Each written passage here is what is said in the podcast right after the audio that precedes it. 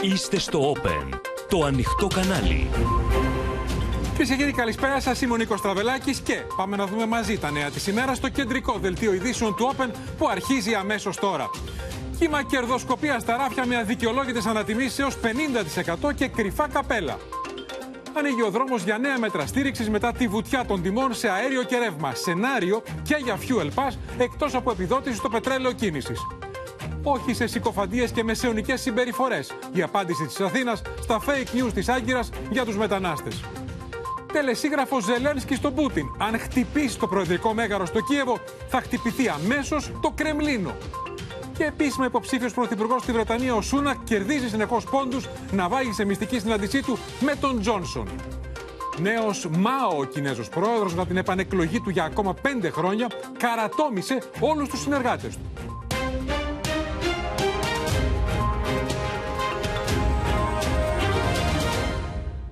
Αντιμέτωποι με κύμα κερδοσκοπία στα ράφια, βρίσκονται κυρίες και κύριοι καταναλωτές με βασικά προϊόντα να έχουν ανατιμηθεί το τελευταίο διάστημα έως και 50%, χωρίς ωστόσο το ποσοστό αυτό να δικαιολογείται από την αύξηση του κόστους παραγωγής εξαιτίας του ενεργειακού ράλι. Το Υπουργείο Ανάπτυξης, παράλληλα με την καθιέρωση του φθηνού καλαθιού στα σούπερ μάρκετ, προχωρά σε νέους ελέγχους για αθέμητη κερδοφορία και προαναγγέλει πρόστιμα στους παραβάτες. Ταυτόχρονα, στο μικροσκόπιο των ελεκτικών μηχανισμών μπαίνουν και νέα κόλπα με τις συσκευασίες που έχουν λιγότερο προϊόν χωρίς όμως να αλλάζουν εξωτερικά. Και μέσα σε όλα αυτά, ο Υπουργός Αγροτικής Ανάπτυξης προανήγγειλε σήμερα ελέγχους για καπέλα έως και 10 φορές στα μήλα από το χωράφι στο ράφι. Κάθε μέρα στο σούπερ μάρκετ πας και είναι αυτοί με, αυτό που βάζουν το μηχάνημα που βάζουν τις τιμές και βάζουν συνέχεια παραπάνω. Ε, πρέπει κάτι να γίνει καίνε τους καταναλωτές οι συνεχεί αυξήσει στα ράφια των σούπερ μάρκετ με πολλούς να καταγγέλουν εσχροκέρδια. Θεωρώ ότι είναι στο κομμάτι της εσχροκέρδεια. Στο εξωτερικό είναι φθηνότερα πολλά προϊόντα από ό,τι πολλούνται στα δικά μας σούπερ μάρκετ. Υπάρχει αυτή η ασυδοσία που κάθε μέρα βάζουν τα προϊόντα. Φέτος και ειδικά τους τελευταίους δύο μήνες, οι τιμές σε αρκετά προϊόντα έχουν εκτοξευτεί. Το μοσχάρι έχει αυξηθεί κατά 33,6% και η μαργαρίνη κατά 48,4%. Θεωρούμε σε πολλά προϊόντα δικαιολόγητες αυξήσεις, ελληνικά προϊόντα παράδειγμα, που έχουν αυξηθεί πάρα πολύ. Πώς δικαιολογείται αυτό; 30%, 40%. Τα αλλαντικά έχουν αυξηθεί πάνω από 33%, οι χαρτοπετσέτες κατά 43%, ενώ το αλεύρι 57%. Σε πολλά προϊόντα οι συσκευασίες έχουν μειωθεί και οι τιμές έχουν παραμείνει είτε ίδιες είτε έχουν αυξηθεί. Υπάρχει μαργαρίνη, όπως μπορείτε να δείτε, που η ποσότητά της έχει μειωθεί από τα 250 στα 200 γραμμάρια, με την τιμή της την ίδια ώρα στα ράφια των σούπερ μάρκετ να έχει αυξηθεί κατά πολύ. Γενικά τα βούτυρα. Ενώ πρώτα ήταν 250 γραμμάρια, τώρα 200 γραμμάρια. Τα μπισκότα, ενώ πρώτα ήταν 150-120 τώρα σε πολλές συσκευασίες. Φωτιά έχουν πάρει οι τιμές στα μήλα με τον Υπουργό Αγροτικής Ανάπτυξης Γιώργο Γεωργαντά να προαναγγέλει αυστηρούς ελέγχους. Τα μήλα είναι αυτό για το οποίο αυτή τη στιγμή υπάρχουν συγκεκριμένα δεδομένα τα οποία μας έχουν έρθει και τα οποία απλά ε, ε, διερευνούμε ως προς την βασιμότητά τους. Οι τιμές των παραγωγών είναι τέτοιες που δεν ε, δικαιολογούν την τιμή στα ράφια. Αν αποδειχθούν τα καταγγελόμενα, ναι. που είμαστε σε έρευνα για αυτό, βεβαίως και θα επιβληθούν τα πρόστιμα τα οποία προβλέπονται. Είναι ένα παιχνίδι στημένο των εμπόρων το οποίο παίρνουν με ανοιχτές τιμές και πουλάνε όσο θέλουν. Αυτό είναι σκροκέρδια. Εδώ πρέπει να παρέμβει το κράτος ώστε να ελέγξει που, γιατί φτάνουν τόσο ψηλά οι τιμές. Δεν είναι δικιά μας αρμοδιότητα να ελέγξουμε πόσο ψηλά θα φτάσουν. Εμείς δίνουμε ένα προϊόν με ανοιχτή τιμή και δεν ξέρουμε τι θα πάρουμε. Μπαράζ ελέγχων και προστήμων για την εσχροκέρδεια δρομολογεί η κυβέρνηση, καθώς όπως τονίζει οι τιμές των παραγωγών δεν δικαιολογούν αυτές που αναγράφονται στα ράφια. Λοιπόν, να μείνουμε στο θέμα είναι αυτό που καίει τους καταναλωτές. Γιάννη Φόσκο λέει καλησπέρα. καλησπέρα. Ένα θέμα είναι οι ανατιμήσεις που δικαιολογούνται από το ενεργειακό ράλι. Το καταλαβαίνω να ακριβένει, να μεγαλώνει λογαριασμός στο ρεύμα, το αέριο. Οι πρώτες ύλες είναι πιο Πρώτες ύλες να αγοράζουμε προϊόντα. Αλλά εδώ έχουμε αδικαιολόγητες ανατιμήσεις. Και έχουμε και κόλπα σε συσκευασίες. Ανοίγει ο καταναλωτής την ίδια συσκευασία και βλέπει μέσα λιγότερο προϊόν, αλλά ακριβότερη. Είναι, είναι ένα θέμα το οποίο το έχουμε αναδείξει εδώ από το λοιπόν, Παίρνουμε πολλά ρεπορτάζ. Ναι, ναι, ναι. Λοιπόν, να πούμε καταρχήν ότι από τον Απρίλιο έως και το Σεπτέμβριο πετρέλαιο, να δούμε πόσοι έλεγχοι έχουν γίνει. Ναι, ναι. Διότι πραγματικά η ακρίβεια είναι ο μεγάλος πονοκέφαλος, Νίκο, και της κυβέρνησης και των καταναλωτών. Από τον Απρίλιο λοιπόν έως και το Σεπτέμβριο, είναι στοιχεία που παρουσιάστηκαν πρόσφατα, έχουν γίνει από το Υπουργείο Ανάπτυξης 3.831 έλεγχοι, έχουν βρεθεί 283 παραβάσεις, δηλαδή τι σημαίνει παραβάσει, επιχειρήσεις οι οποίες κερδοσκοπούσαν αθ- με αθέμητες πρακτικές. Τα πρόστιμα που έχουν επιβληθεί είναι σχεδόν 400.000 ευρώ για αυτή την περίοδο, πάντα μιλώντας. Τον Οκτώβριο τώρα είχαμε μια μεγάλη καμπάνα στι 14 Οκτωβρίου, 128.000 ευρώ, η οποία έπεσε σε εταιρεία όποροκυπευτικών για τον ίδιο λόγο. Είδαμε τα μήλα 10 φορές πάνω από το Έτσι. χωράφι στο ράφι. Για εσχροκέρδεια. Τώρα, λοιπόν, τι θα γίνει από εδώ και πέρα; Από εδώ και πέρα, λοιπόν, η μεγάλη μάχη, η μητέρα των μαχών, θα δοθεί στο καλάθι του νοικοκυριού. Στα προϊόντα που θα μπουν μέσα στο καλάθι του νοικοκυριού. Πώς θα δοθεί αυτή η μάχη; Ακούσαμε και τον κύριο Παπαθανάση να το λέει εδώ στο Open χθες. Θα υπάρχει λοιπόν κόφτης στο περιθώριο κέρδους, ειδικά για αυτά τα προϊόντα. Θα είναι σε σύγκριση με το Σεπτέμβριο του 2021. Δηλαδή, ό,τι κέρδος είχαν στα προϊόντα το Σεπτέμβριο του 2021 πρέπει να έχουν και τώρα για να υπάρξει μια συγκράτηση στις τιμές. Θα υπάρξει συγκράτηση στις τιμές. Αυτό είναι ένα στίχημα και μένει να το δούμε.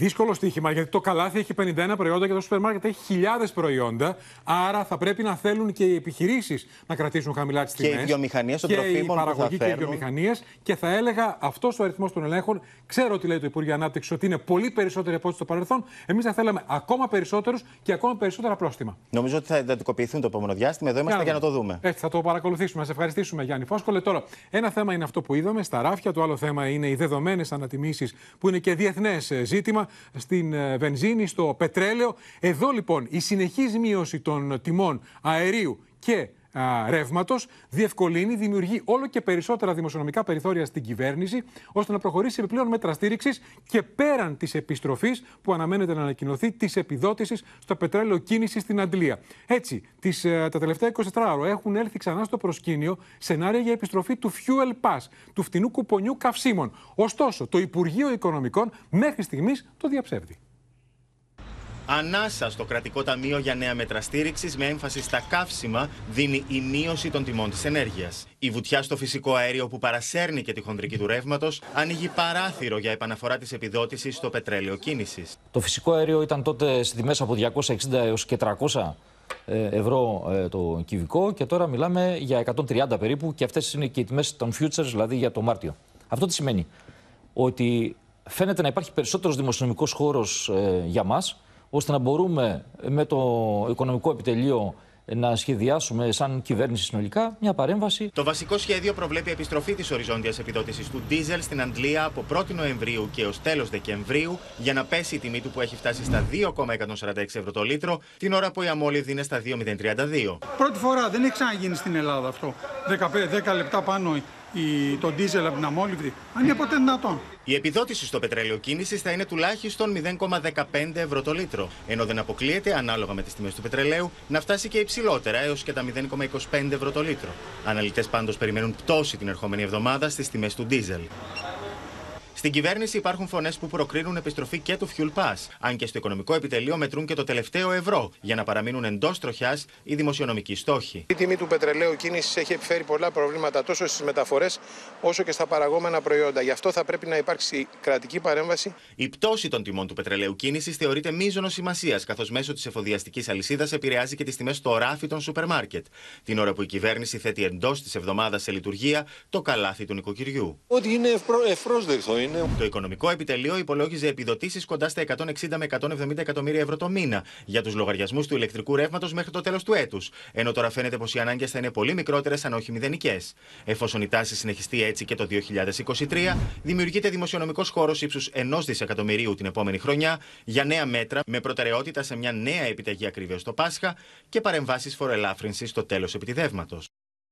Και ταυτόχρονα, όπως θα μας αποκαλύψει τώρα ο Στέφανος Σίσκο, Στέφανε, καλησπέρα, έρχονται και συστάσεις για περιορισμό της κατανάλωσης ρεύματος. Ακριβώς, Νίκο, γιατί πλέον το μεγάλο στοίχημα είναι η μείωση της κατανάλωσης ρεύματος. Αλλά πια σε συγκεκριμένες ώρες και στα νοικοκυριά. Ακριβώς, σε Αυτό είναι θελοντική καινούριο. βάση σε πρώτη φάση. Ναι, ναι. Έρχεται καμπάνια, όπως μαθαίνουμε, για να μπουν στο παιχνίδι και τα νοικοκυριά στην εξοικονόμηση ενέργειας. Και αυτό θα γίνεται, ε, θα λένε στην ουσία, θα, η σύσταση θα είναι να μειώνει την κατανάλωση από τις 6 το απόγευμα έως τις 10 το βράδυ, που είναι στην ουσία οι ώρες αιχμή στην Ελλάδα. Εκείνη την ώρα δηλαδή η σύσταση είναι κατεβάστε λίγο τους διακόπτες. Υπάρχει, όπως έχουμε ξαναπεί εδώ και ένα μήνα, αναρτημένη στο, στο site του Υπουργείου Ενέργειας μια λίστα με προτινόμενα μέτρα εξοικονόμησης, όπως η μείωση του φωτισμού, η αντικατάσταση λαπτήρων με LED, να κλείνουμε νωρίτερα το ψυγείο, να μην τα αφήνουμε πολλή ώρα, για να μειωθεί η κατανάλωση.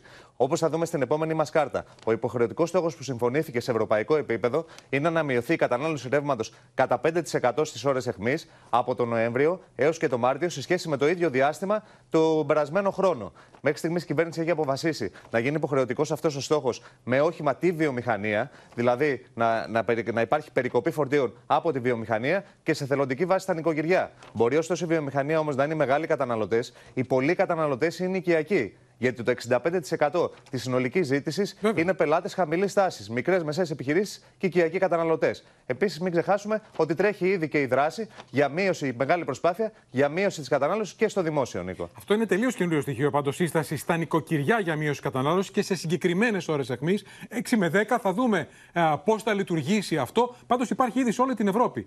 Σε όλη την Ευρώπη ε, περικοπές στην κατανάλωση, μέτρα εθελοντικά ή υποχρεωτικά στη βιομηχανία και ταυτόχρονα ταυτόχρονα διωγγώνονται και οι διαδηλώσεις, όπως θα δούμε, Στέφανε, σε Γερμανία και Ιταλία. Πάμε να δούμε το ρεπορτάζ. Il rischio è che si rimane al buio, il rischio è che gli anziani muoiano di freddo, il rischio è che non si possono comprare più le cose ai bambini. Il rischio... Με αυτά τα λόγια, η συγκεκριμένη κάτοικος του Παλέρμου εκφράζει την αγωνία της για το χειμώνα καθώς οι αυξανόμενες τιμές ενέργειας και το κόστος ζωής που έχει εκτοξευτεί λόγω της ενεργειακής κρίσης πνίγει νοικοκυριά και επιχειρήσεις σε όλη την Ευρώπη. Χιλιάδες πολίτες διαδηλώνουν στην Ιταλία, απαιτώντας ενίσχυση των μέτρων στήριξης για να μπορέσουν να ανταπεξέλθουν στους φουσκωμένους λογαριασμούς ενέργειας. Abbiamo ricevuto quasi il 400% di incremento dei costi energetici, che non sono soltanto quelli legati alla luce, ma sono anche quelli legati al gas e anche l'acqua che sta aumentando in maniera. Μαζικές διαδηλώσεις και στη Γερμανία, με πολίτες να βγαίνουν στους δρόμους σε έξι μεγάλε μεγάλε πόλεις, απαιτώντας μια πιο δίκαιη διανομή των κυβερνητικών επιδοτήσεων. Alle gemeinsam stehen wir heute hier, weil wir von der Bundesregierung solidarische Politik in der Krise fordern. Ο πόλεμος στην Ουκρανία συνεχίζει να εκτοξεύει τις τιμές της ενέργειας που τροφοδοτούν την ακρίβεια σε κάθε τομέα της οικονομίας. Οι καταναλωτές βρίσκονται σε αδιέξοδο. Dieser Krieg hat eine Spirale der Preisexplosion ausgelöst. Nicht nur beim Gas, sondern auch bei vielen Gütern des täglichen Bedarfs und auch bei Lebensmitteln. Η δυσαρέσκεια για το οικονομικό τίμημα που πληρώνει η Ευρώπη λόγω της ρωσικής εισβολής στην Ουκρανία αυξάνεται. Ο Γάλλος πρόεδρος Εμμανουέλ Μακρόν άσκησε σφοδρή κριτική στην Αμερικανική κυβέρνηση για την ενεργειακή πολιτική που ασκεί, δηλώνοντας πως οι Ηνωμένες Πολιτείες πουλάνε σε τιμές ρεκόρ το φυσικό αέριο στην Ευρώπη. We have a very large arbitrage between Europe, Asia, and the U.S. $10 U.S. gas, you know, 60 to 80 dollars international gas. That's a lot of money. Παρά το ακριβό πλέον αέριο που προμηθεύεται, η Ευρώπη έχει καταφέρει να γεμίσει τις αποθήκες τη ενόψη χειμώνα με την πληρότητα να ξεπερνά το 93%. Στα λειτουργικά τώρα με τον Ερντογάν και τους υπουργούς του να συνεχίζουν σε καθημερινή βάση την εμπριστική ρητορική, η Αθήνα απαντά συγκρίνοντας συνεχώς όλο και περισσότερο τον Ερντογάν με τον Πούτιν ως προς την τακτική αλλά και διαμηνύει ότι δεν είναι αποδεκτές μεσαιωνικές συμπεριφορές, συκοφαντίες και ψέματα. Είναι χαρακτηριστικό ότι το πρωί εδώ στο Όπεν ο καθηγητής Άγγελος Συρίγος είπε ότι η Τουρκία στην πραγματικότητα θέλει να μας σύρει σε διάλογο με όλα τα μέτωπα ανοιχτά για να συζητήσουμε ακόμα και αν μας ανήκουν τα νησιά του Ανατολικού Αιγαίου.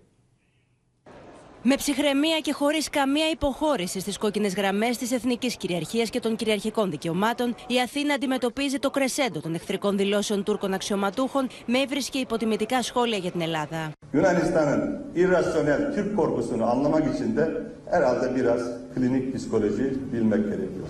Όπως εκτιμάται, ο εκνευρισμός στην Άγκυρα αυξάνεται καθώς η ελληνική στάση δεν αφήνει κανένα παράθυρο ανοιχτό για τον εφόλης της ύλης διάλογο που επιδιώκουν οι Τούρκοι. Εκείνο το οποίο θέλουν είναι να μας πάνε σε, στο τραπέζι των διαπραγματεύσεων με όλα τα θέματα ανοιχτά. Δηλαδή να μας υποχρεώσουν να συζητήσουμε ακόμη παραδείγματι και αν η Λέσβος, η Χίος, η Σάμος, η Ικαρία, τα Δωδεκάνησα, η Λίμνος, η Σαμοθράκη μας ανήκουν. Σκληρή απάντηση έδωσε ο Υπουργός Προστασίας του πολίτη Τάκης Θοδωρικάκος στον Τούρκο Υπουργό Εσωτερικών Σοηλού, ο οποίος αντέδρασε με fake news στο ξεμπρόστιασμα της Άγκυρας με τους γυμνούς μετανάστες στον Εύρο. Όλοι οι Ευρωπαίοι πολίτες, όλος ο κόσμος είδαν την τουρκική στάση στην περίπτωση των 92 παράτυπων μεταναστών στον Εύρο. Εργαλειοποίηση του ανθρώπινου πόνου, παραβίαση του διεθνούς δικαίου, ψέματα, συκοφαντίες και μεσαιωνικές συμπεριφορές από την τουρκική πλευρά που δεν θα αποδεχτούμε. Bu ve benzeri söylemler bizi istikrarsızlaştırmak için kendileri gibi yabancı düşmanı olmamız için kendilerine gelebilecek göçmeni Yunanistan'ın yaptığı usullerle öldürerek Σύμφωνα με αναλυτές, όσο πλησιάζουν οι εκλογές στην Τουρκία,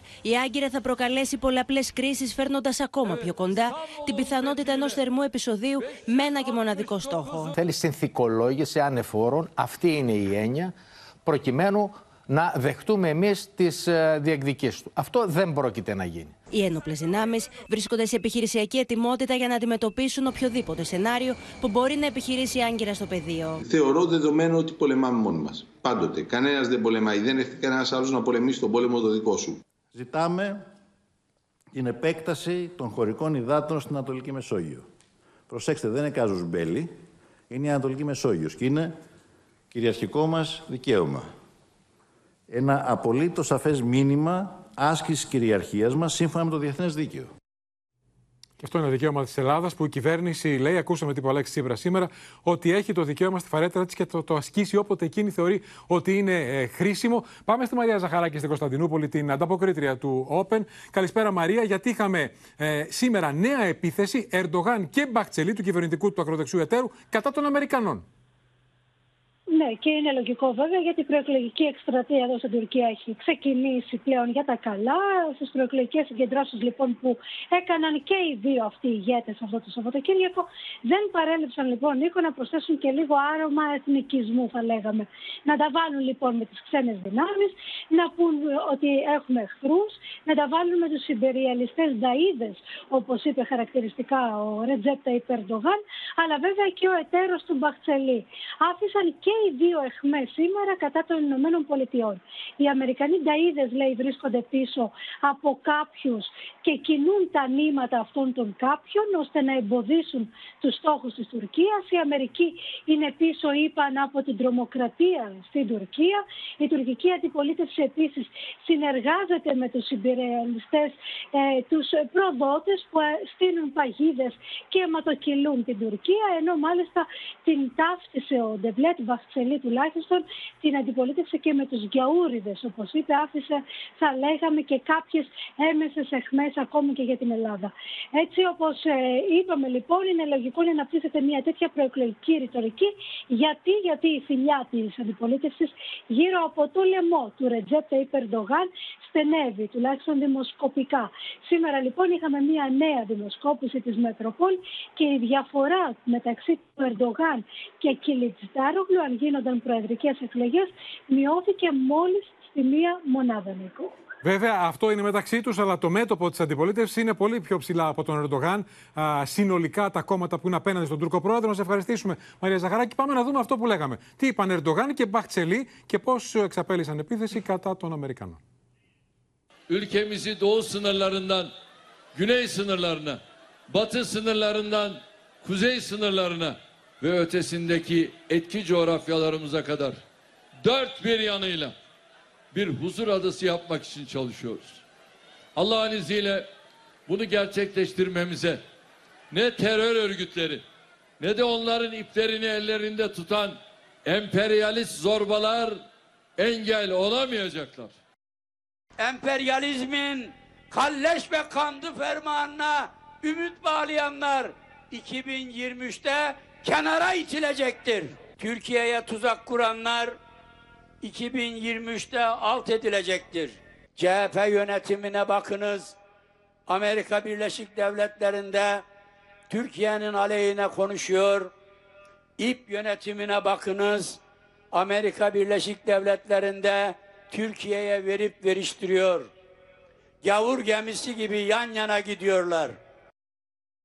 Στην πραγματικότητα, τι είπε ο Μπαχτσελή, είπε ότι ο Κιλιτζδάρογλου, όπου είναι απέναντι στον αρχηγό της αντιπολίτευσης, τα έχει βρει με τους Αμερικανούς. Άρα, τι γίνεται με αυτό, ωφελούνται, μην το ψηφίσετε, γιατί ωφελούνται οι Έλληνες, εάν ψηφίσετε Κιλιτζδάρογλου. Τώρα, έφτασε στο σημείο, λίγες μέρες μετά την εκτόξευση του βαλιστικού πυράβλου από την Τουρκία, καθηγητής Τούρκος, θα τον δούμε μπροστά στην κάμερα, αν δεν το πιστεύετε, να στείλει μήνυμα στον Έλληνα Πρωθυπουργό λέγοντας επιλέξει ακούς Μητσοτάκη ο πύραυλος μπορεί να έρθει στο σπίτι σου.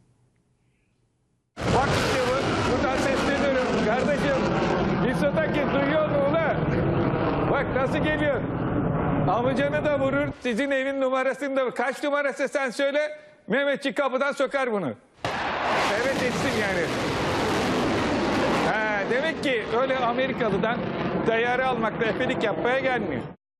Και προσθέστε το αυτό, Γεωργία Καρατζιώτη, καλησπέρα, στις ακραίες φωνές που ακούμε στα τουρκικά μέσα ενημέρωσης που τις τελευταίες μέρες βάζουν σε κύκλο στην εμβέλεια του πυράβλου την Ελλάδα και το τονίζουν κλείνοντας και το μάτι πολλές φορές πονηρά. Τώρα, πώς βλέπει η ελληνική πλευρά αυτές τις εντυνόμενες πολεμικές απειλές από την Τουρκία; Η Αθήνα Νίκο παρακολουθεί στενά τις κινήσεις των Τούρκων. Στρατιωτικές πηγές που γνωρίζουν καλά το θέμα μου έλεγαν ότι όλες αυτές οι κινήσεις εντάσσονται στις ψυχολογικές επιχειρήσεις και στην προπαγάνδα των Τούρκων με στόχο τον εκφοβισμό της ελληνικής πλευράς. Οι ελληνικές ενόπλες δυνάμεις Νίκο γνωρίζουν καλά για το συγκεκριμένο πύραυλο και όπως μου έλεγαν είναι σε αρκετά αρχικό στάδιο δοκιμών, ενώ θα χρειαστούν αρκετές ακόμα δοκιμές προκειμένου να κρυθεί επιχειρησιακά έτοιμος ο συγκεκριμένος πύραυλος και συνεπώς να ενταχθεί στο τουρκικό οπλοστάσιο.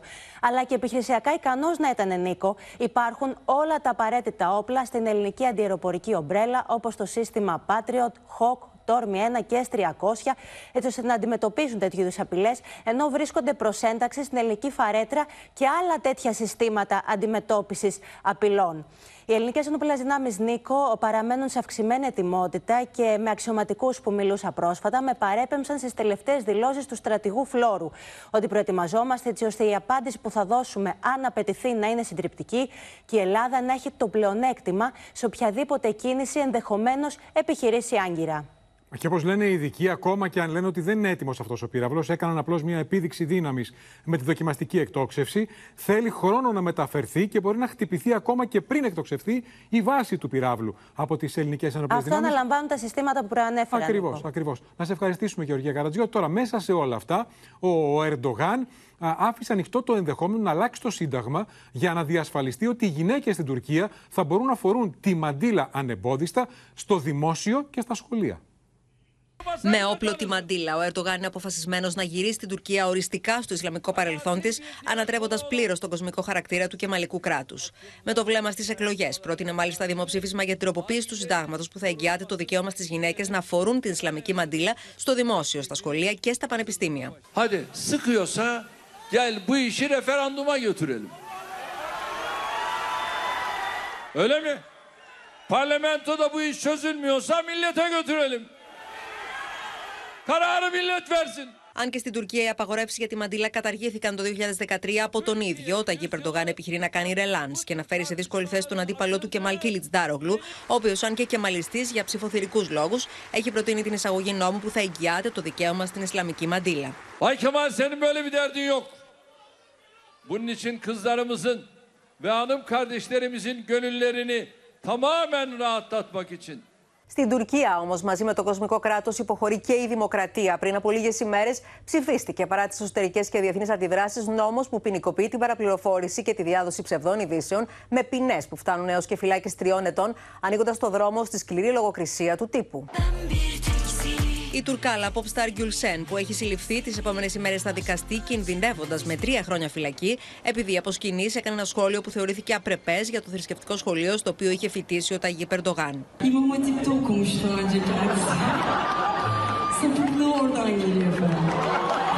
Με αφορμή και τις 500 συλλήψεις που έγιναν την Τρίτη για διασυνδέσεις με τον αυτοεξόριστο ημάμι Γκιουλέν, ο πρόεδρος της Επιτροπής Εξωτερικών Υποθέσεων της Αμερικανικής Γερουσίας ταύτισε τον Ταγί Περντογάν με τον Πούτιν και τον Κινέζο πρόεδρο Σι.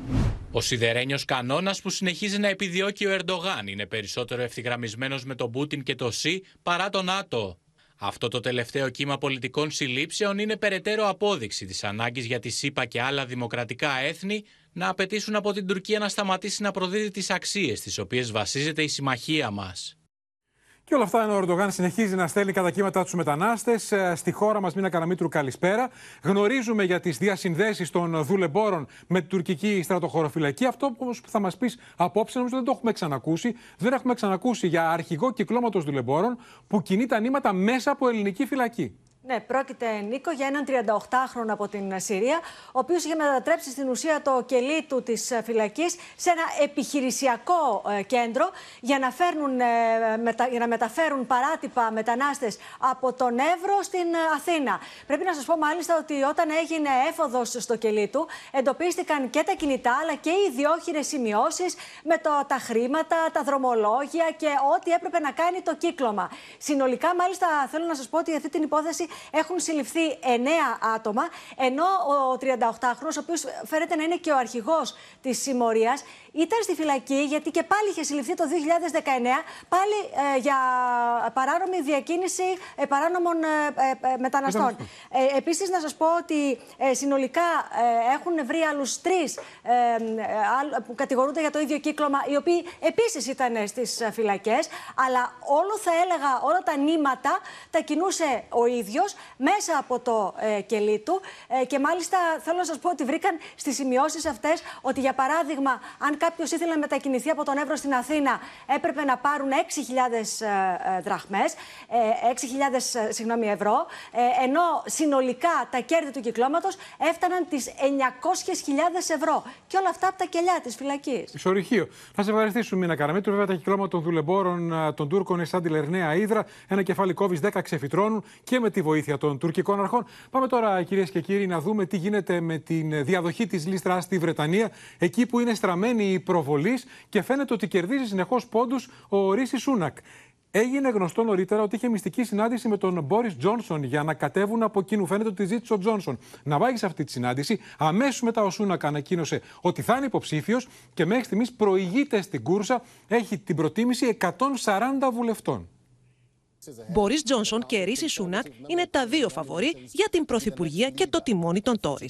Και οι δύο έχουν φανατικούς υποστηρικτές αλλά και πολέμιους. He's somebody I think who is a proven winner, but also a, a, proven prime minister. I therefore think it's time for us to bring back Boris. We need to move this country forward from a position of great difficulty, and Rishi's the right guy to do it. Boris would be a guaranteed disaster. Οι δύο δυνητικοί αντίπαλοι και άλλοτε στενοί συνεργάτε είχαν χθε, σύμφωνα με το BBC, μια μυστική συνάντηση. Boris Johnson and Rishi Sunak have reportedly held face-to-face talks, which is possibly the first in recent months. According to media reports, the duo met to discuss agreeing to a joint ticket to avoid a Tory civil war. Τελικά η τρίωρη συνάντηση των δύο ανδρών δεν κατέληξε σε μια συμφωνία, οπότε το σενάριο μιας κοινής υποψηφιότητας ναυάγησε και λίγες ώρες μετά ο πρώην Υπουργός Οικονομικών ανακοίνωσε και επίσημα την υποψηφιότητά του μέσω Twitter.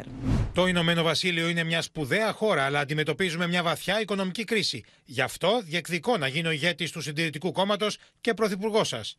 Σύμφωνα με τα Βρετανικά μέσα, ο Σούνακ δεν έχει απλώς μαζέψει την υποστήριξη των απαιτούμενων 100 βουλευτών, αλλά έφτασε ήδη τις 128 υπογραφές. This should be the Rishi Sunak show because the former chancellor is so far ahead. Ο Μπόρις Τζόνσον βρίσκεται επίσημα στη δεύτερη θέση, έχοντας μαζέψει 57 υποστηρικτές, αλλά σύμφωνα με τους συνεργάτες του έχει συγκεντρώσει τους απαιτούμενους 100. Η Πένι Μόρντοτ, που ήταν η πρώτη που δήλωσε την υποψηφιότητά της, εμφανίστηκε ενωτική, αλλά φρόντισε να ρίξει και μια καυστική σπόντα για τον πρώην Υπουργό Οικονομικών. What this country needs is a fresh face, someone that can unite the Conservative Party and get things to work in this country. I was a, a minister before Rishi Sunak was even elected to Parliament.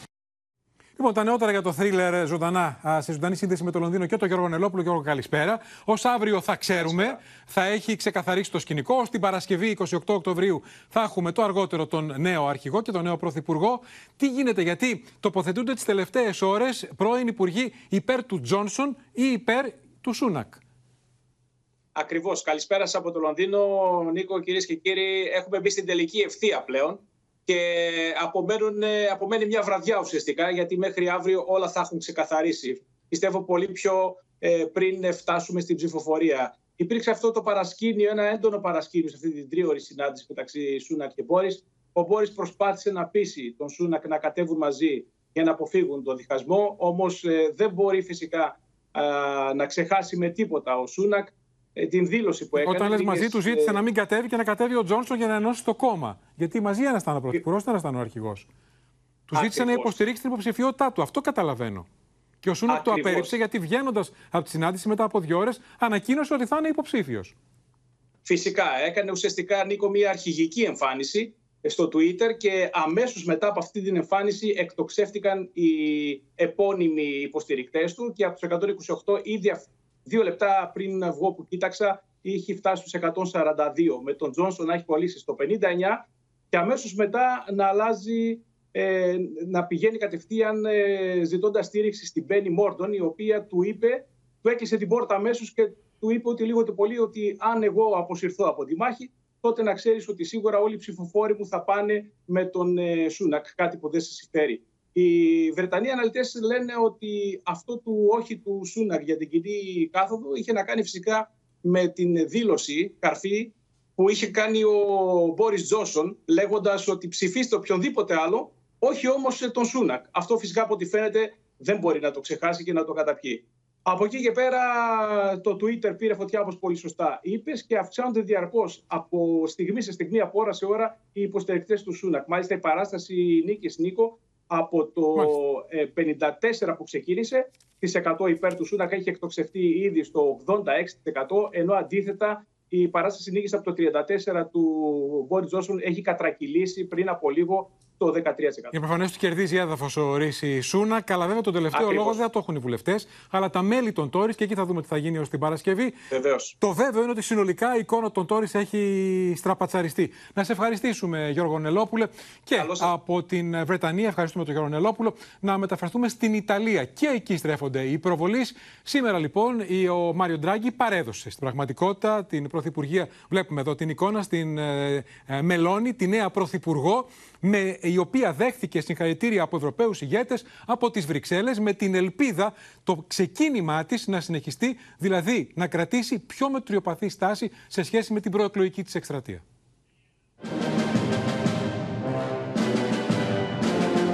Η Τζόρτζια Μελώνη φτάνει στην πρωθυπουργική κατοικία για την τελετή παράδοσης παραλαβής από τον Μάριο Ντράγκη.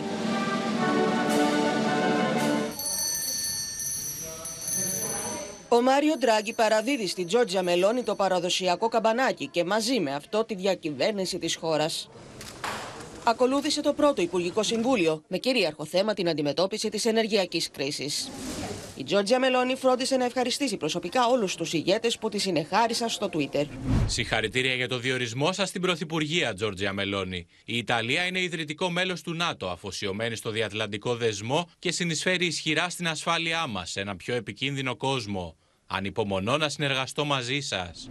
Ευχαριστώ, Γεν Στόλτεμπεργκ. Είμαι έτοιμη να συνεργαστώ με το ΝΑΤΟ, που είναι κάτι περισσότερο από μια στρατιωτική συμμαχία. Είναι ένα προπύργιο κοινών αξιών που δεν θα σταματήσουμε ποτέ να υπερασπιζόμαστε. Clearly moving to more a moderate stance, even during the campaign, uh, saying very clearly she is pro-NATO, pro-the European Union. Οι Ιταλοί πάντως είναι διχασμένοι. Sarà un disastro perché non, non credo che andrà bene. È fascista. La ritengo una donna capace e competente per poter uh, dirigere e gestire il governo in questo momento così difficile.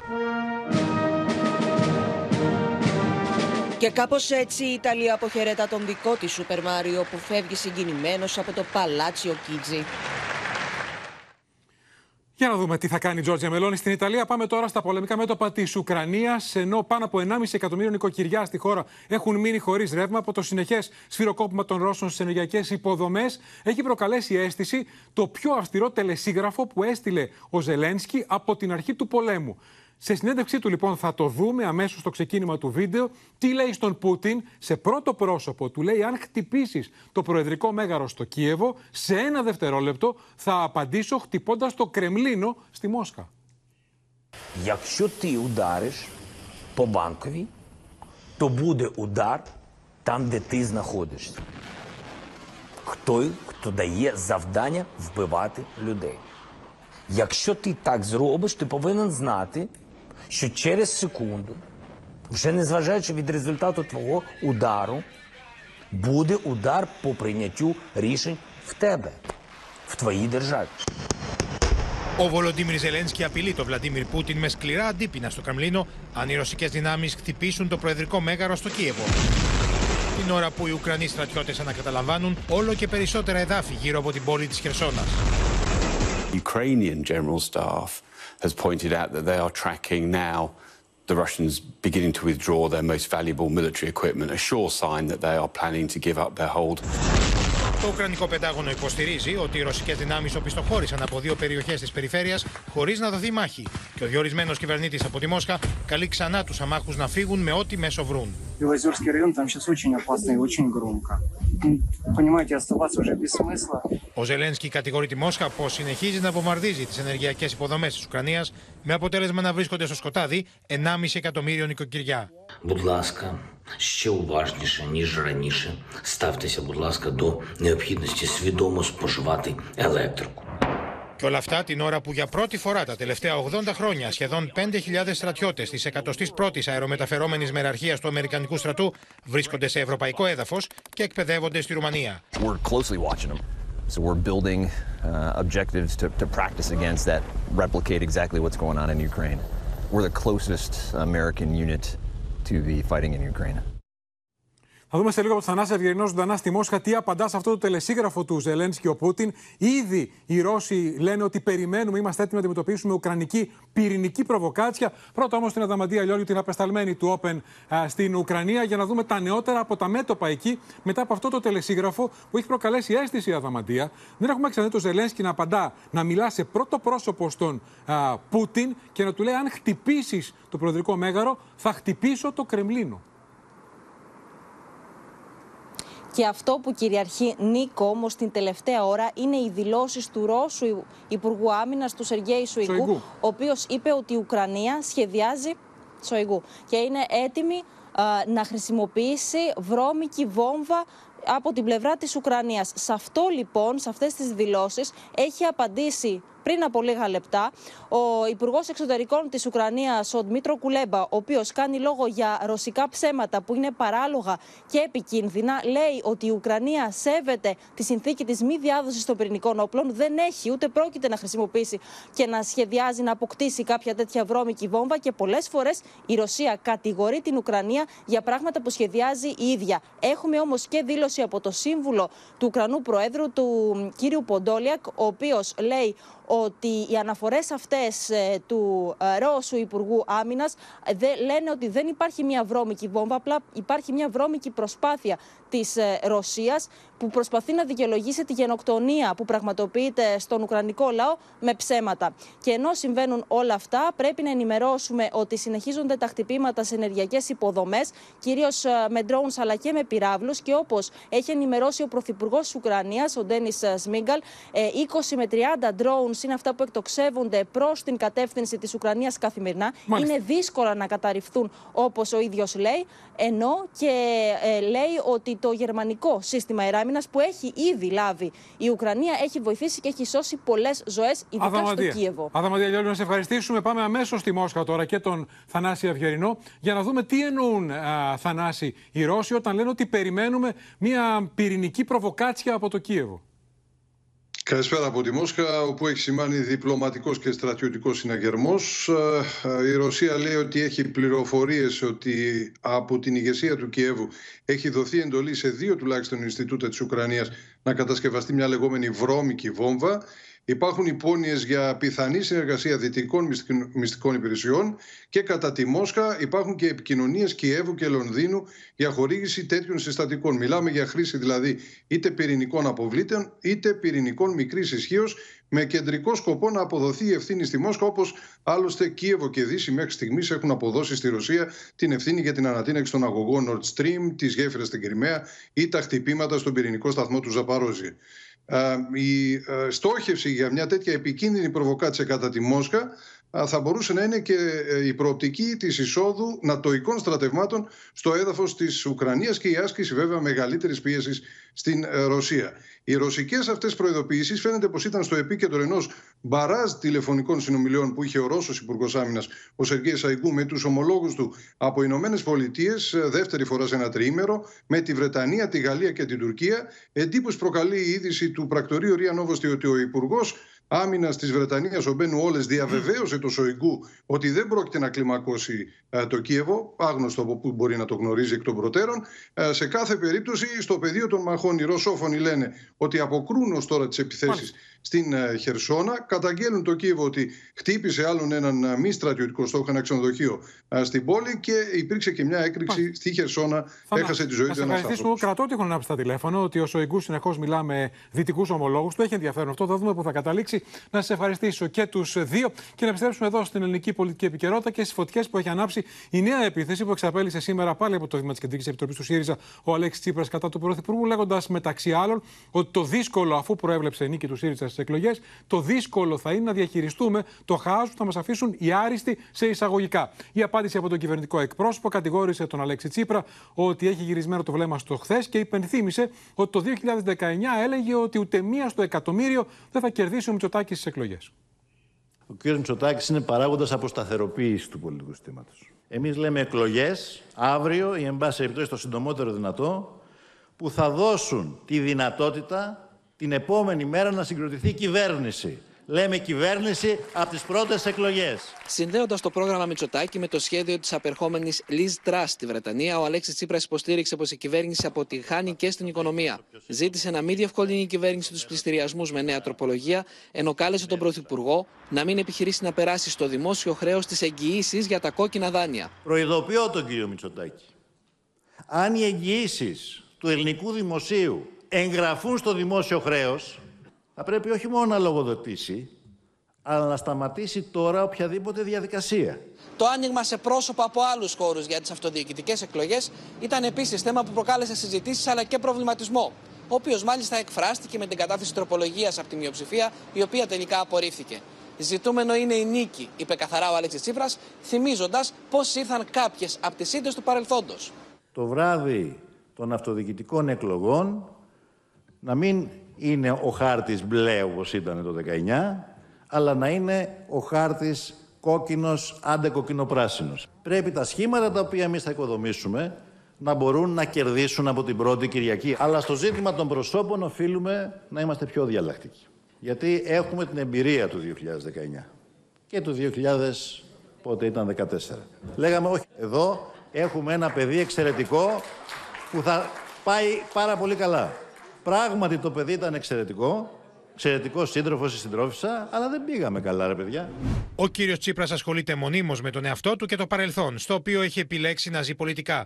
Δεν έχει τίποτα να πει για το παρόν, πέρα από αφελείς διαπιστώσεις. Ένας χρόνος, κυρίες και κύριοι, συμπληρώνεται μεθαύριο, Τρίτη, από την ημέρα που έφυγε από τη ζωή η Φόφη γεννηματά. Μόλις τα 56 της, χτυπημένη από τον καρκίνο. Τη μνήμη της τίμησε σήμερα στο πρώτο νεκροταφείο η οικογένειά της και το Πασόκ με επικεφαλής τον Νίκο Ανδρουλάκη. Και κοιμημένης δούλη σου φωτεινής φόφης Χριστέ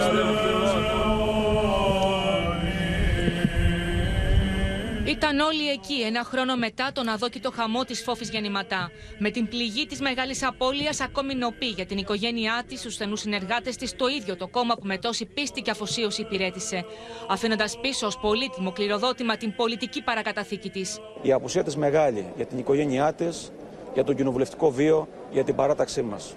Όμως παραμένει η πηξίδα, η παρακαταθήκη της για το ΠΑΣΟΚ, για αυτόνομη πορεία και για πολιτικές που θα έχουν επίκεντρο πάντοτε τον άνθρωπο. Η φόφη μας λείπει, έφυγε νωρίς αλλά άξια θα έλεγα της πατρίδας, άξια της πολιτικής, άξια της ε, δημοκρατικής ε, παράταξης. Οφείλουμε να απαντήσουμε στα δικά της μηνύματα που ήταν πάνω απ' όλα το συμφέρον της πατρίδας αλλά η ενότητα και η προοπτική της μεγάλης δημοκρατικής παράταξης μέσα από το Πασόκ. Με έκδηλη συγκίνηση τίμησαν την αίμνηστη πολιτικό στελέχη αλλά και φίλοι του Πασόκ που άφησαν στο μνήμα της τριαντάφυλλα λευκά και κόκκινα που τόσο αγαπούσε. Πέρασε ένας χρόνος και για μας είναι σαν να μην έχει περάσει ούτε μία μέρα. Τιμούμε τη μνήμη της Φόφης και μαζί Τιμούμε τους αγώνες της. Αποτείοντα ελάχιστο φορό τιμή στη Φόφη Γεννηματά που αγωνίστηκε για την ενίσχυση του Εθνικού Συστήματος Υγείας και για την ευαισθητοποίηση και πρόληψη του καρκίνου του μαστού,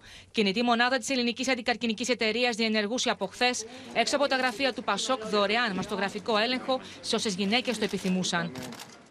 Ο λόγος τώρα, κυρίες και κύριοι, για το όσα συμβαίνουν το τελευταίο διάστημα στην Εκκλησία των Αγίων Ισιδόρων στο Λικαβιτό, μετά από σωρία καταγγελιών για εμπόριο θαυμάτων, αλλά και το πόρισμα που εξέδωσε ο σημερινός Μητροπολίτης Λάρισας μετά από έρευνα και το οποίο κρατούσε στο σιρτάρι του για μεγάλο χρονικό διάστημα ο Αρχιεπίσκοπος. Ο κύριος Ιερόνιμο, λοιπόν, έστειλε σήμερα τελεσίγραφο στον επικεφαλής ιερέα της Εκκλησίας, τον πατέρα Δημήτριο, δίνοντάς του διορία πέντε μέρες από σήμερα για να απαντήσει αν δέχεται να μεταφερθεί σε μοναστήρι στη Βάρη. Διαφορετικά, όπως είπε, θα εφαρμοστούν οι νόμοι της Εκκλησίας και του κράτους.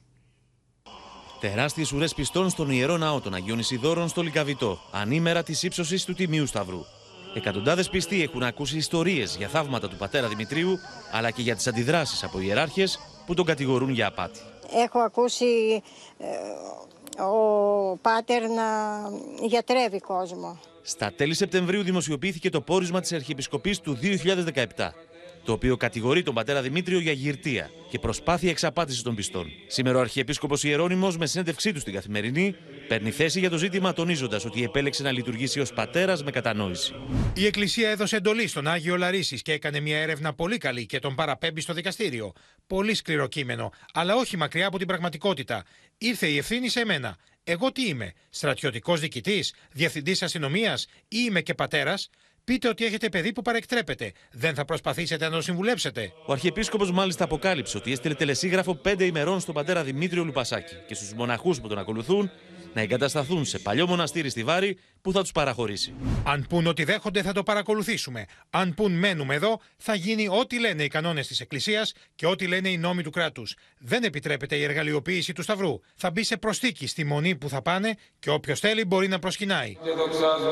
Ο πατέρας Δημήτριος πάντως δεν φαίνεται διατεθειμένος να αποχωρήσει από τους Αγίους Σίδωρου. Δεν έχουμε επίσημη ενημέρωση από τον Αρχιεπίσκοπο ότι πρέπει να απαντήσουμε σε πέντε μέρες για να φύγουμε από το Λικαβιτό. Για μας δεν τίθεται θέμα αποχώρησης. Πριν από λίγες ημέρες είχε συνεδριάσει η Διαρκής Ιερά Σύνοδος και ο Αρχιεπίσκοπος είχε ενημερώσει τους ιεράρχες λέγοντας ότι εμπίπτει στην ποιμαντική και κανονική του αρμοδιότητα. Να δούμε τι θα γίνει. Εκεί πάμε στην Κρήτη τώρα και στον Γιάννη Ρίγο που θα μας ενημερώσει για την επίθεση της 38χρονη με ε, βιτριόλι, με, με, με, τοξικό υγρό μάλλον, που η ίδια λέει ότι δεν είναι βιτριόλι, κατά του ενδιαστάσει συζύγου της. Παραμένει άφαντη μετά την επίθεση. Ο ίδιος κινδυνεύει να χάσει το μάτι του. Πράγματι, αλλά έχει διαμηνήσει μέσω του δικηγόρου της ότι αύριο αναμένεται να παραδοθεί στις αστυνομικές αρχές, Νίκο. Τώρα, να σου πω ότι οι αρχές ασφαλείας έχουν πάρει όλο το βιντεοληπτικό υλικό από το ξενοδοχείο ε, και το μελετούν. Μάλιστα, σύμφωνα με πληροφορίες, έχουν δει την ώρα που, ε, που φτάνει στο ξενοδοχείο ο 36χρονο σύντροφος, πρώην σύντροφος της 38χρονη. Τι ώρα έφτασε η 38χρονη, αλλά και τις δραματικές στιγμές του όπου βγαίνει, από τον, βγαίνει στον διάδρομο 36 ε, όταν είχε στο πρόσωπό του το καυστικό αυτό υγρό. Ο οποίος και πρόσφατα ότι... αποφυλακιστεί. Ναι. Ε, να σου πω ότι η ίδια αναμένεται να επικαλεστεί στις αστυνομικές ε, αρχές ότι είχε προμηθευτεί το καυστικό υγρό και ότι το χρειαζόταν για άμυνα, καθώς ο 36χρονο ενδιαστάσει σύζυγός της ήταν επιθετικός. Ε, να πούμε τώρα ότι σύμφωνα με μαρτυρίες ε, ήταν η τρίτη ή τέταρτη φορά που βρισκόντουσαν από τότε που ο 36χρονο είχε αποφυλακιστεί. Ενώ την ίδια ώρα ο 36χρονο βρίσκεται, έχει μεταφερθεί στο θριάσιο νοσοκομείο με σοβαρά εγκάβματα και βέβαια με τον κίνδυνο να χάσει το μάτι του, Νίκο. Να σε ευχαριστήσουμε, Γιάννη Ρίγο, για την ενημέρωση. Στην Ημαθία τώρα, κυρίες και κύριοι, παραμένει ασύλληπτος ο οδηγός που παρέσυρε μητέρα με τα δυο της παιδιά. Σκότωσε μια 15χρονη μητέρα, είναι σοβαρά τραυματισμένη, όπως και η άλλη κόρη της, νοσηλεύονται στο νοσοκομείο σε κρίσιμη κατάσταση. Σύμφωνα με μαρτυρίες, ο οδηγός έτρεχε με ταχύτητα 180 χιλιόμετρων την ώρα και οδηγούσε υπό την επίρρεια αλκοόλ. Είναι χαρακτηριστικό ότι η σωρός του άτυχου κοριτσιού που έχασε ε, τη ζωή της βρέθηκε 50 μέτρα μακριά από το σημείο της τραγωδίας. Ξαφνικά ακούω μπαμ μπαμ μπαμ. Ήταν η μάνα και με δύο, με δύο κορίτσια μαζί. Άφαντος παραμένει ο 28χρονο οδηγός που παρέσυρε 37χρονη μητέρα και τις δύο κόρες τη 15 και 11 ετών την ώρα που επέστρεφαν στο σπίτι τους το βράδυ της Παρασκευής στην παλαιόχώρα Ημαθία. Όπως λένε αυτόπτες μάρτυρες, ο συνείδητος οδηγός έτρεχε με ηλικιώδη ταχύτητα με αποτέλεσμα να χτυπήσει σφοδρά τη 15χρονη, εξφεδονίζοντα το σώμα της 50 μέτρα μακριά. Την είδα λέει πεταμένη κάτω και ενώ η κοπέλα ήταν μέσα στα δέντρα και χωμένη. Είχε χτυπήσει πάνω στο κλαδί. Στο αυτοκίνητο όμως έχει πάει τέρμα κάτω έκανε τόμπες και γύρισα. Η μούρη πήγαινε προς τα εκεί. Ξαφνικά γυρνάει όμως προς τα εδώ η μούρη Αλλά έτρεχε με μεγάλη ταχύτητα. Οι κάτοικοι του χωριού έτρεξαν να βοηθήσουν, όμως μέσα στο σκοτάδι δεν μπορούσαν να δουν άμεσα το 15χρονο κορίτσι. Δεν ήξεραν ότι είναι και το άλλο το κορίτσι και μετά μόλις είπε η μαμά: Έχω ακόμα ένα κορίτσι και μετά ψάξανε και το κορίτσι και το βρήκανε. Μόλι είδαν εκεί πέρα τα παιδιά, λέει πέρα το κοριτσάκι. Ε, πάω εγώ εκεί πέρα, βλέπω nem crê. Η κατάσταση της 37χρονη παραμένει κρίσιμη. Σήμερα υποβλήθηκε σε δεύτερο χειρουργείο και μέχρι αυτή την ώρα δίνει μάχη για τη ζωή της. Η 11χρονη έχει διαφύγει τον κίνδυνο. Νοσηλεύεται εκτός κινδύνου πλέον στην ορθοπαιδική κλινική στο υποκράτο νοσοκομείο με σοβαρά κατάγματα όμως στο 100 άκρα. Μαρτυρίες λένε ότι ο 28χρονο οδηγός το βράδυ του τροχαίου βρισκόταν σε γλέντι, όπου το αλκοόλ ερέα άφθονο. Α το είχαν ένα γλέντι εκεί προχτές, τα παιδιά πήγαινε, το γλεντούσαν να πούμε. Φίλοι και συγγενείς είπαν το τελευταίο αντίο στη 15χρονη χθες το απόγευμα. Πάμε στην Κίνα τώρα κυρίες και κύριοι, όπου ο Σι Τσιπίνγκ εξασφάλισε την εκλογή του για τρίτη πενταετία στο τιμόνι της χώρας και αμέσως μετά ανακοίνωσε την καρατόμηση των βασικών συνεργατών του, του Πρωθυπουργού, του Αντιπροέδρου της κυβέρνησης από την Νέα Κεντρική Επιτροπή. Και αυτό λίγες ώρες αφού του μπροστά στις κάμερες οι συνεργάτες του είχαν βγάλει σηκωτό από δίπλα του τον πρώην πρόεδρο της χώρας. Με όλα αυτά και όσο θα δούμε στο ρεπορτάζ, τα διεθνή μέσα ενημέρωσης τον αποκαλούν πλέον Μάο Τσιπίνγκ. 中共二十届一中全会选举产生了新一届中央领导机构，选举我继续担任中共中央总书记。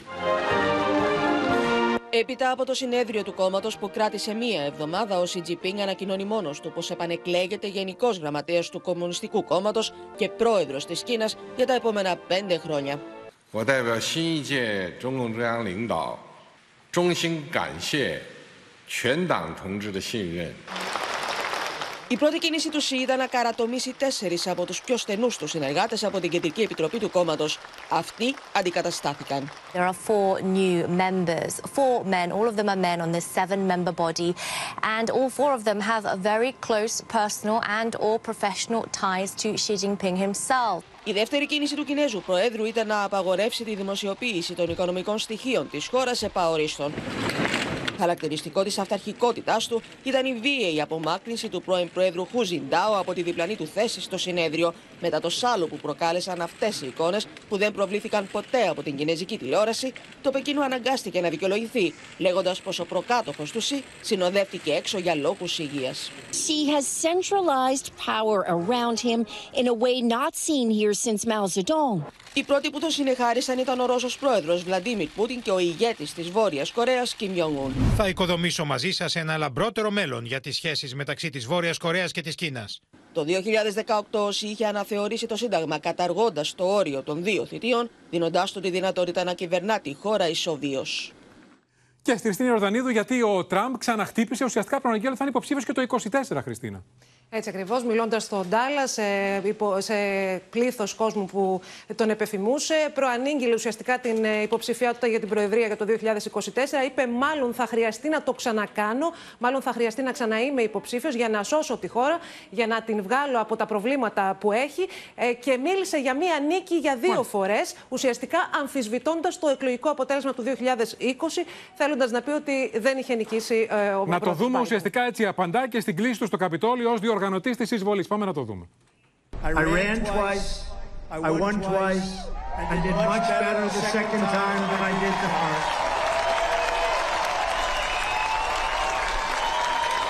Getting millions more votes in 2020 than we got in 2016. And likewise getting more votes than any sitting president in the history of our country by far. And now in order to make our country successful, safe, and glorious again, I will probably have to do it again. Ο Τραμπ επιστρέφει λοιπόν και το είπε, το έδειξε. Πάμε να δούμε τώρα, πάμε στο χώρο του πολιτισμού με τον Ντόν Τζιοβάνι του Μότσαρτ, ένα έργο ορόσημο στο χώρο της όπερας. Άνοιξαν οι φετινές παραστάσεις της εθνικής λυρικής σκηνής.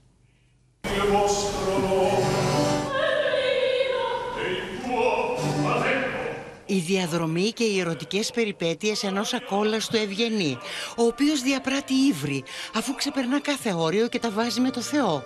Αναβιώνουν στην εθνική λυρική σκηνή μέσα από την παράσταση της αριστουργηματικής όπερας του Μότσαρτ, Ντον Τζοβάνι τον ομώνυμο ρόλο ενός ανθρώπου που αρνείται τη μετάνοια και επιλέγει το θάνατο, ακόμη και την κόλαση, για να μην προδώσει τον εαυτό του, υποδίεται ο διεθνώς καταξιωμένος βαρύτονος Διονύσης Σούρμπης. Θα μπορούσε να συμβολήσει τον έρωτα, θα μπορούσε να συμβολήσει και το μίσος και την αγάπη την εσωστρέφεια, την εξωστρέφεια. Έχει πάρα πολλούς χαρακτήρες ο Ντον Τζοβάνι. Είναι ένα από τα πιο εμβληματικά έργα για μένα του κλασικού ρεπερτορίου και θα παραμείνει, πιστεύω, στους αιώνες.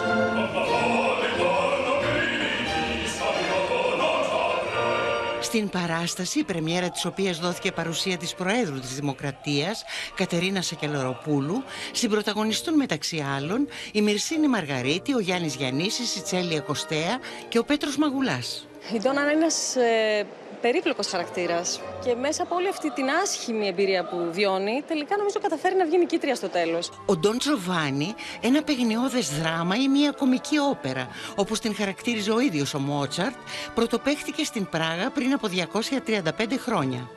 Η τωρινή παράσταση με την υπογραφή του διάσημου σκηνοθέτη John Full James και τη μουσική διεύθυνση του Οντρέι Όλος αποτελεί μια διεθνή συμπαραγωγή της λυρικής με την Βασιλική Όπερα της Κοπενχάγης και την Όπερα του Γκέτεμπορ.